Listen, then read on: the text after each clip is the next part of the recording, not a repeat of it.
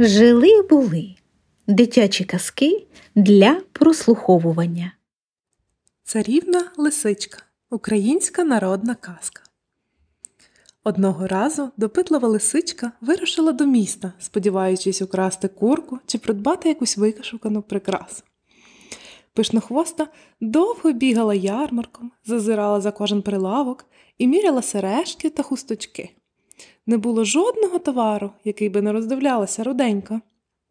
Здалеку, огледівши яскравий віночок зі стрічками кольорів веселки, лиска стрімголов, не позираючи під ноги, кинулася до крамниці і необачно шубовснула в діжку з чимось липким, але пахучим.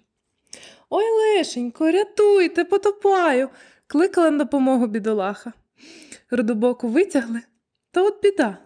Хутро стало яскраво синього кольору, але пишнохвоста ні трішечки не засмутилася. Навпаки, з радістю оглядала барвисту шубку. Такої красуні годі та й шукати, задоволено підсумувала Лиска. Хитрунка поважно, наче королева, попрямувала до лісу. Звірі здивовано і насторожено дивилися на пишнохвосту і розступалися, пропускаючи вперед. Тож не дивно, що красуня запишалася. Гордо задевши носика, вона наказала сороці скликати лисячу родину. Коли всі зібралися на галявині, хитрунка залізла на пеньок, аби їй було добре, добре видно, і повідомила відтепер я ваша царівна, тож вимагаю данину по курочці на сніданок, обід та вечерю. Що за нісенітниця? спробував заперечити хтось із натовпу.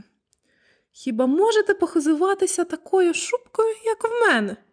Тоді годі сперечатись, я дуже голодна.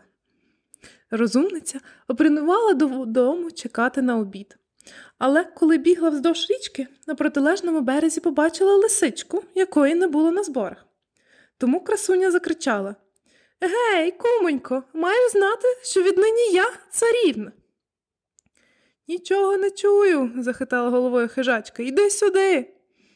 Пишнохвості довелося долати кригу. Аж раптом лід тріснув, і правителька впала в воду. Ледве вилізла на берег і з жахом побачила, що знову стала руденькою. Піджавши хвоста від сорому і картаючи себе до необачність, лисичка побігла додому. Відтоді, боячись глазувань, уникає рідні і завжди блукає лісом на самоті.